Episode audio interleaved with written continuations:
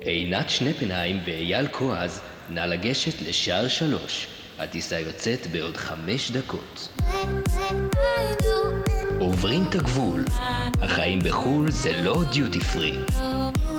שלום וברוכים השבים לעוברים את הגבול, החיים בחו"ל זה לא דיוטי פרי. נמצאת איתי כאן המטריפה, המדגדגת, המטולטלת, הבחורה הכי פיקנטית באירופה. היי אייל, מה העניינים? גברת עינת שנפנהיים בשין שורקת. זה לא יעבור, גם בפרק 36, אנחנו... זה כבר נהיה, נראה לי, מסורת. לא יעבור, מאמי שלי, תני להרים לך, תני לי.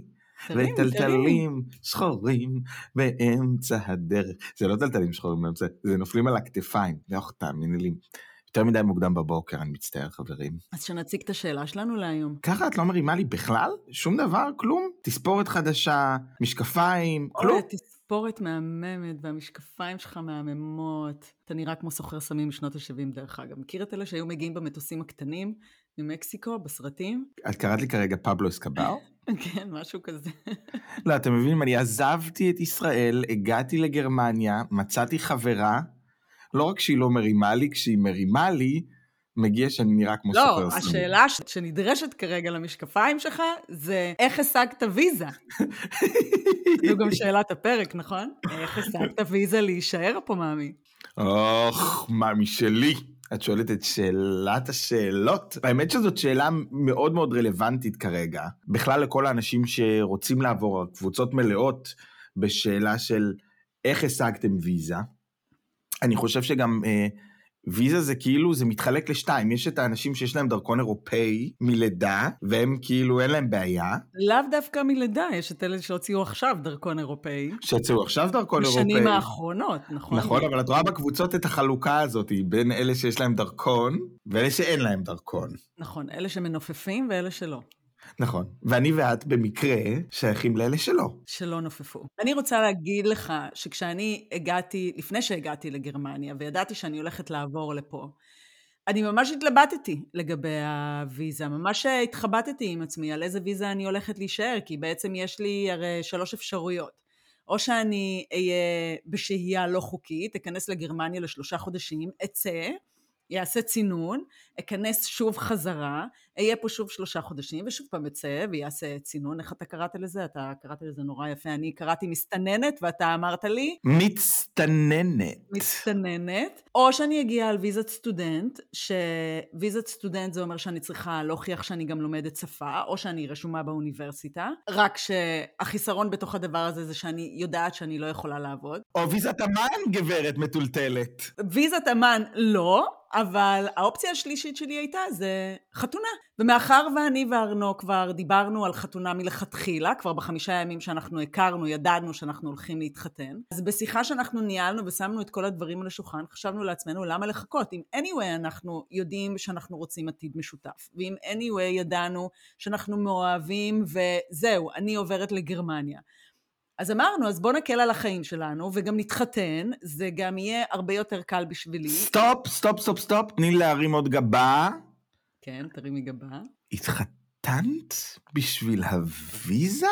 איך אני מתה זה כאילו, זה אפילו ברמה יותר גבוהה מגולדיגרית. ממי, זה ויזה דיגרית. זה כאילו, יש את הגולדיגריות ויש את הוויזה דיגריות. לגמרי ויזה דיגרית, לגמרי. מודה באשמה. Look at her. נכון, ואני מודה שזה היה מתוך אה, מניעים טכניים בלבד שיקלו על החיים שלנו בתוך הדבר הזה. כי המשמעות של זה הייתה שאני, גם יש לי אישור שהייה, אני הופכת להיות תושבת, וגם, אני לא מדברת על דרכון, כן? חשוב להגיד, אני לא מדברת על דרכון, אני מדברת על ויזת שהייה. של תושבת. וגם אם אני ארצה לעבוד, אני אוכל לעבוד. וגם אני אוכל להיכנס תחת הביטוח הבריאות אה, של ארנו. וזה מקל עליך בהמון אה, דברים טכניים בהמשך. אם anyway, אנחנו כבר דיברנו על זה. הרי אני וארנו, למי שלא מכיר אותנו ומאזינים חדשים שרק נכנסו לפרק הזה, אני וארנו הכרנו חמישה ימים בתאילנד, ובחמישה ימים האלה כבר דיברנו על חתונה. אחרי חודשיים הוא כבר הציע לי נישואים. שלושה חודשים עברו ואני כבר הייתי בגרמניה, אז כך שלא היה לאן למשוך את הדבר הזה, אנחנו ידענו שאנחנו רוצים לחיות ביחד. וכן, היה בתוך הדבר הזה משהו מאוד, אה, אני יכולה להגיד, היום אני מסתכלת על זה אחורה, כן, אנשים קוראים לי מטורפת, אבל היה משהו מאוד אמיץ בתוך הדבר הזה שקפצנו, ואמרנו, טוב, אם עושים את זה, אז הולכים עד הסוף. כדי להקל עלינו גם בדברים אחרים שלא נצטרך להתמודד איתם והם לא יהוו איזשהו אתגר וקשיים בדרך או חוסר ביטחון או אתה יודע מה, אני אפילו אשתמש במילה תלות כי אנחנו השתמשנו בזה בפרקים הקודמים שאנחנו דיברנו על זה. נכון, הייתה פה איזושהי תלות בדבר הזה. נכון. אני, אני אגיד לך קודם כל לגבי הוויזה שלך, אני חושב שהבחור הזה, את סיפרת שהציע לך לעבוד uh, בהמבורג בתור חשפנית. זוכרת? בהמבורג. בהמבורג, בתחנת רכבת. הוא בטוח היה יכול להשיג לך ויזת עבודה. נו, ברור, אשרת עבודה. בתור עבדנית, אשרת עבודה. אז קודם כל הייתה לך את האופציה הזאת, וחבל שלא לקחת אותה, היית יכולה נכון. לעשות קריירה מצוינת. נכון. מי שלא האזין, חפשו בפרקים סיפור הורס. עכשיו, אני יכול להגיד שאני ורובן התלבטנו איך לעשות את זה. היינו ילדים, רובן היה בן 23, אני הייתי בן 22, התלבטנו, גם אצלנו זה היה מאוד מהר, ידענו שאנחנו רוצים להיות ביחד.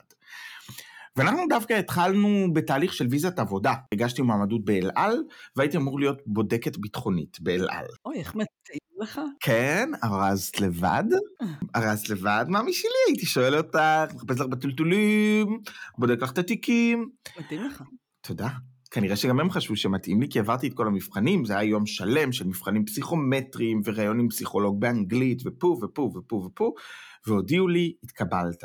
ואנחנו שמחנו, היו, אה, יכלנו, יכלתי או לעבוד בפרנקפורט או בברלין, החלטנו על ברלין, ובאיזשהו שלב אה, הכניסו מישהו אחר למשרה בברלין, ואמרו לי שאני לא יכול לעבוד יותר בברלין. ואז פתאום אמרנו, אוקיי, מה עושים? היה לנו נפילה מאוד גדולה. זאת אומרת, אתה בעצם ניסית דרך עבודה. נכון. להוציא ויזה. נכון? צריך להגיד שזאת גם אופציה.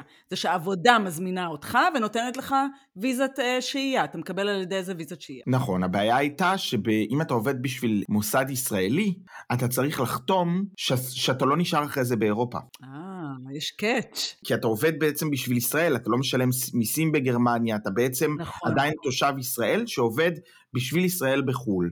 היינו מוכנים לעשות את זה, למרות שלא היו לי זכויות וכו' וכו'. וכמו שאמרתי, מישהו אחר קיבל את העבודה בסופו של דבר, והייתי צריך לחכות, הייתי ברשימת המתנה. ואז אמרנו, בוא נתחתן, בוא נתחתן, יהיה לי, אני גם ככה באתי מתחום של טלוויזיה, אני רוצה לעבוד בתחום שלי. אה, אז גם אתה ויזה דיגר. מאמי שלי.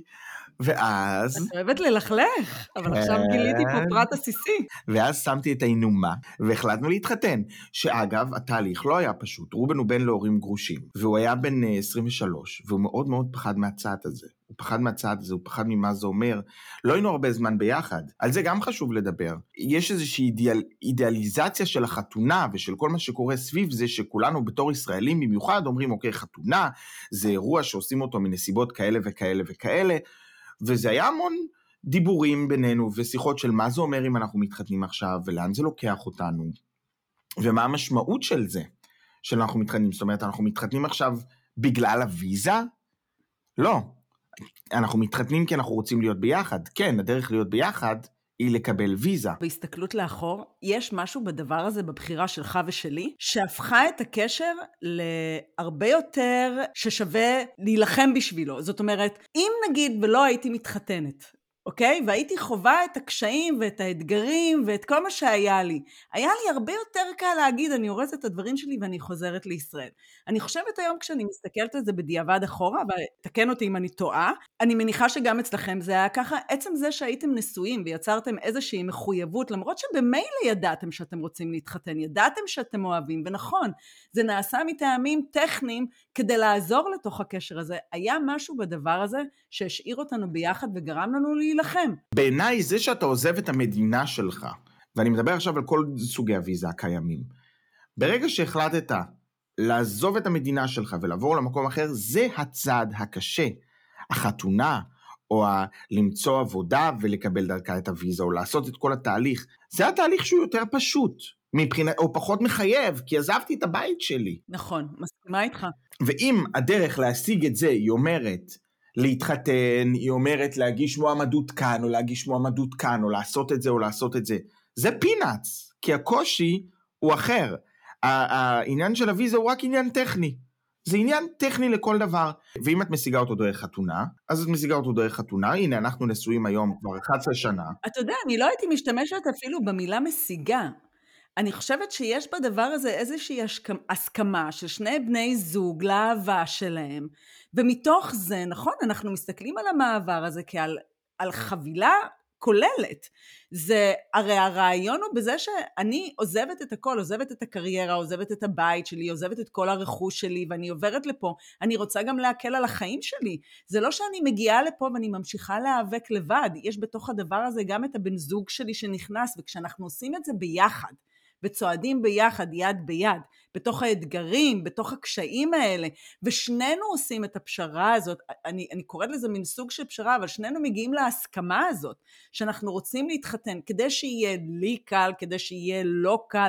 נכון, יש בזה מין מחויבות ומשמעות, אבל אני חושבת שיש בזה מין משהו שמחזק גם את הקשר, מבחינת האהבה והמוכנות של מה אנחנו מוכנים לעשות אחד בשביל השני. נכון, ובעיניי זה גם מאוד מאוד רומנטי, אני מצטער, אני חושב שלהתחתן בגלל ויזה, זה הרבה יותר רומנטי מאשר להתחתן כי משעמם לך בזוגיות ואתה רוצה לשדרג אותה, או כי אתה רוצה ללכת ל next step.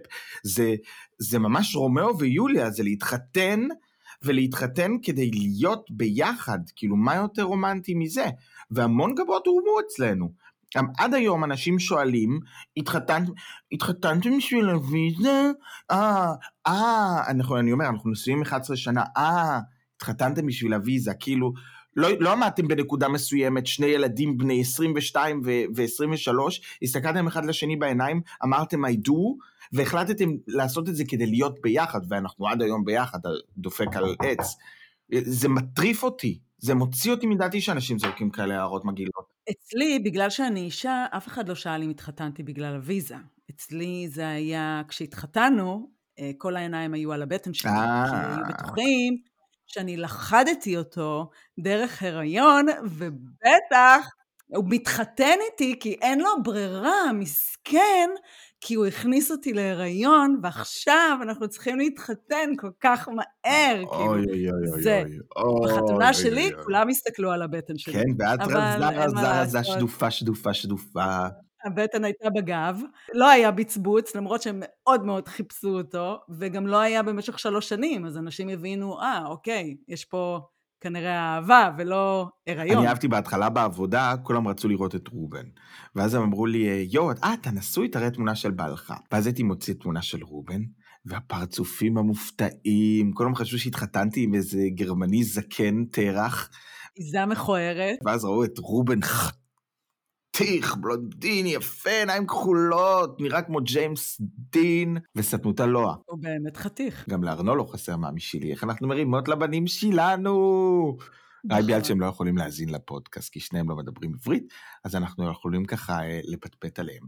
אני חושב שבכלל זה מאוד מאוד חשוב לבדוק, לפני שאתם מגיעים למדינה זרה, מה האופציות שעומדות לפניכם. איזה ויזה אתם יכולים לקבל, כי בעיניי כל הנושא הזה הוא של ויזה, הוא משהו שמחבר אותך למקום, ואת אמרת את זה נכון עם הנישואים, אבל אני חושב שזה הרבה יותר מזה, אני חושב שזה עניין של לראות, קודם כל ויזה של שפה היא ויזה טובה אם חסכת כסף, ואתה מגיע כדי לבחון את המקום. לא היית אף פעם במדינה, היית בה רק במצב של פנטזיה, שאתה בילית במקום, אבל אתה רוצה לראות איך זה לחיות שם. בעיניי זאת ויזה טובה לעשות את זה, כדי להגיע ללמוד את השפה, להתערות, לראות איך, איך הסביבה שלך עובדת. אני לא יודעת כמה משוגעות כמוני יש שלא הכירו את קל.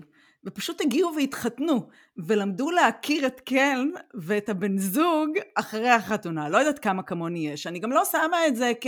אתה יודע, אה, המלצה עכשיו מטורפת לכל מי שמכירה אה, גבר זר, רוצי מהר תתחתני איתו אם את לא מכירה אותו, כן? אנחנו היינו בני שלושים, אני מאוד שמחתי על האינטואיציה שלי, אני מאוד אה, שמחתי על הקשר, והכל וה... אמר לי כן, אוקיי?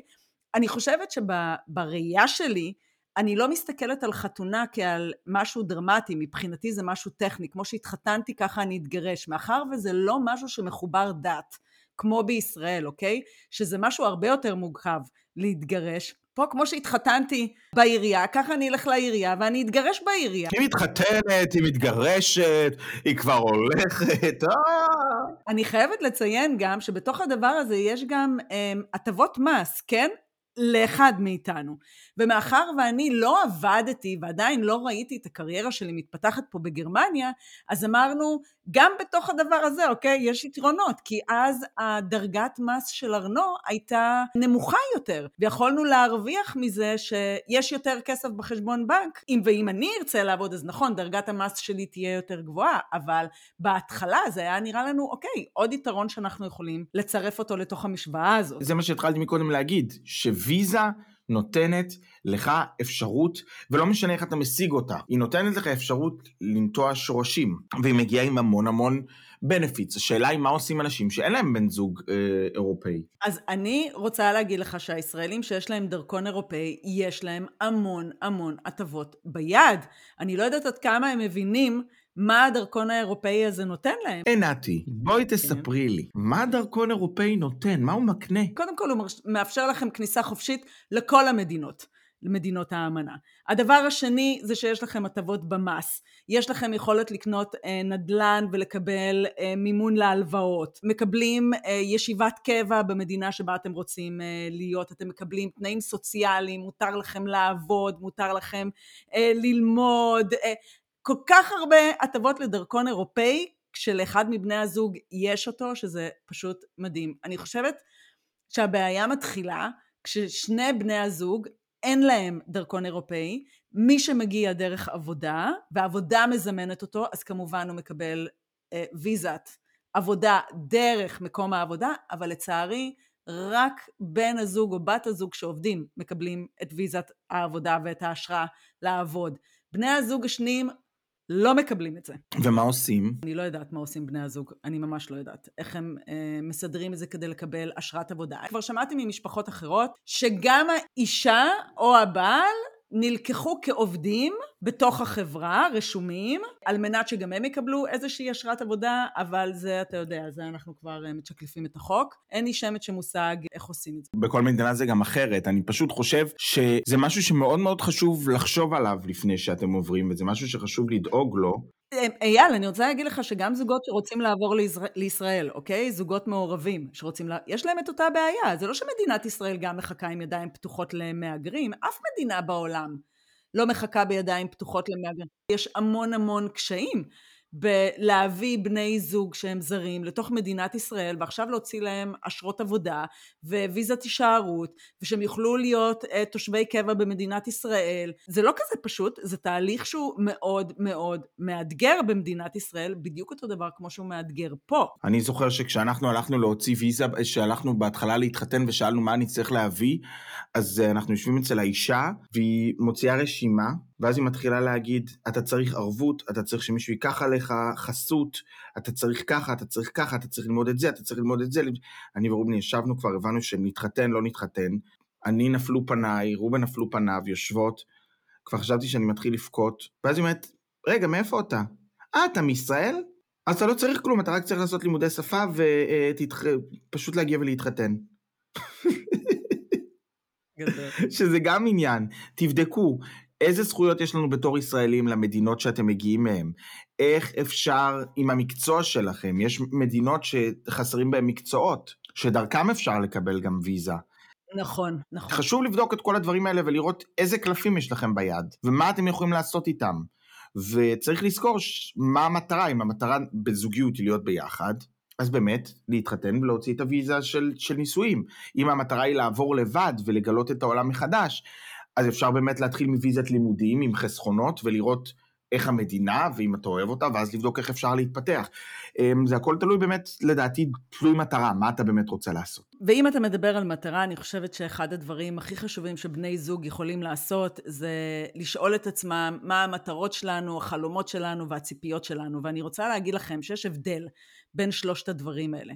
ואם אתם תשבו כל אחד ואתם תעשו לעצמכם את הרשימה הזאת, ואחר כך תשבו עם בני הזוג ותשבו, אתם תגלו שלפעמים יש כאלה פערים. ואם אנחנו לא מדברים על הפערים בין בני זוג מבחינת המטרות שלי, הציפיות שלי והחלומות שלי, כשאני עובר למדינה אחרת, ואנחנו לא מלבנים את זה בין שנינו כדי לראות איפה אפשר לעשות עוד את הפשרות לפני שעברנו איפה אנחנו יכולים להגשים ולממש את מה שבן הזוג שלי רוצה, איפה אנחנו יכולים להגשים ולממש את מה שאני רוצה, ולמצוא את המקומות השווים האלה באמצע, כדי ששנינו נצא ביחד כצוות חזק, ולא אה, נגלה את הפערים בציפיות שלנו ובחלומות שלנו ובמטרות שלנו במדינה אחרת שזה כבר too late ואז בעצם משם זה רק מתחיל במריבות. להסתבך, ו... מתחיל להסתבך. בוודאי. באמת אני ממליצה לעשות את זה עוד מישראל ולשבת ולראות את הפערים בין שניכם. אם אין פערים, יופי, הכל מגניב. אם יש פערים, תנסו ללבן אותם עוד בישראל לפני שאתם יוצאים. ובאמת לבדוק. לבדוק איזה אופציות יש לנו במדינות אחרות. לבדוק מבחינת ויזת הישארות, מבחינת עבודה, מבחינת מה מותר לי, מה אסור לי, אה, בסופו של דבר הגירה היא לא דיוטי פרי, אייל. כמו שאנחנו אומרים. בדיוק. אתה יודע, אפרופו אמרתי עכשיו את המילה הגירה, ואני זוכרת שהעליתי אה, פוסט באחד הפרקים הקודמים שלנו, שקראנו לו שווה לעשות רילוקיישן, ובאמת היו תגובות, למה אתם קוראים לזה רילוקיישן ואתם לא קוראים לזה הגירה? ודווקא אני רוצה להגיד לכם, שיש משהו במילה, קודם כל רילוקיישן, למי שלא יודע בהגדרה שלו, זה העתקה של מקום מגורים ממדינת האם שלי למדינה זרה. זה לא משנה אם מקום העבודה הזמין אותי, או בחרתי לעשות את זה אה, בעצמי. נכון שברוב המקרים זה מקום עבודה מזמין אותי לעשות רילוקיישן. אבל גם מי שעובר בעצמו, זה עדיין נחשב לרילוקיישן. ואני רוצה להגיד לכם שבמילה רילוקיישן יש משהו מאוד נעים ומאוד מקל במעבר. יש בו משהו לא, לא סופי. זאת אומרת, הוא משאיר לי פתח לבחור אם טוב לי, אני אשאר, ואז אני אהפוך להיות מהגר, ואם לא טוב לי, אז אני יכול לחזור. כרגע, בהתחלה, בשנה, שנתיים הראשונות, אני בסך הכל מעתיק את מקום המגורים שלי כדי לבחון אופציית הישארות. סמנטיקה. די, ואני רוצה להגיד לכם שכל מי שבוחר במילה הזאת, תמשיכו לבחור בה, כי באמת יש כל כך הרבה אתגרים במעבר למדינה אחרת, שהדבר האחרון שאנחנו צריכים זה להתחיל לבחור במילה, האם היגרתי או שאני עושה רילוקיישן. האם היגרתי, הצטננתי או הסתננתי. בדיוק. אז uh, באמת כאילו זה, הסמנטיקה היא כזאת לא מעניינת, תבחרו מה שבא לכם, ואם זה מקל עליכם, go for it. אנחנו בעד כל דבר שמקל על האתגרים. וכל דבר שמקל עליכם. בדיוק. אז uh, אני אשמח אם תתנו לנו חמישה כוכבים, חברים שי. על זה שאייל התחתן בגלל ויזה. תפעילו פעמון, כדי שתקבלו עדכונים מתי עולה פרק חדש, בגלל שעינת התחתנה בגלל ויזה. נכון. ותעקבו אחרינו בקבוצה בפייסבוק, עוברים את הגבול, החיים בחו"ל זה לא דיוטי פרי, ואני באמת מאחלת לכם הצלחה לכל מי שמחפש אה, ויזה ודרכים אה, להישאר. אני מניחה שכשמציבים מטרה ורוצים אותה, אפשר אה, להשיג. ועם הזמן, אני ועינת אה, כבר אה, בעלי דרכון גרמני, אז אם אתם רוצים להתחתן איתנו, תשלחו לנו הודעה, ובואו נדבר ביזנס. להתראות בנימה אופטימית. ביי ביי.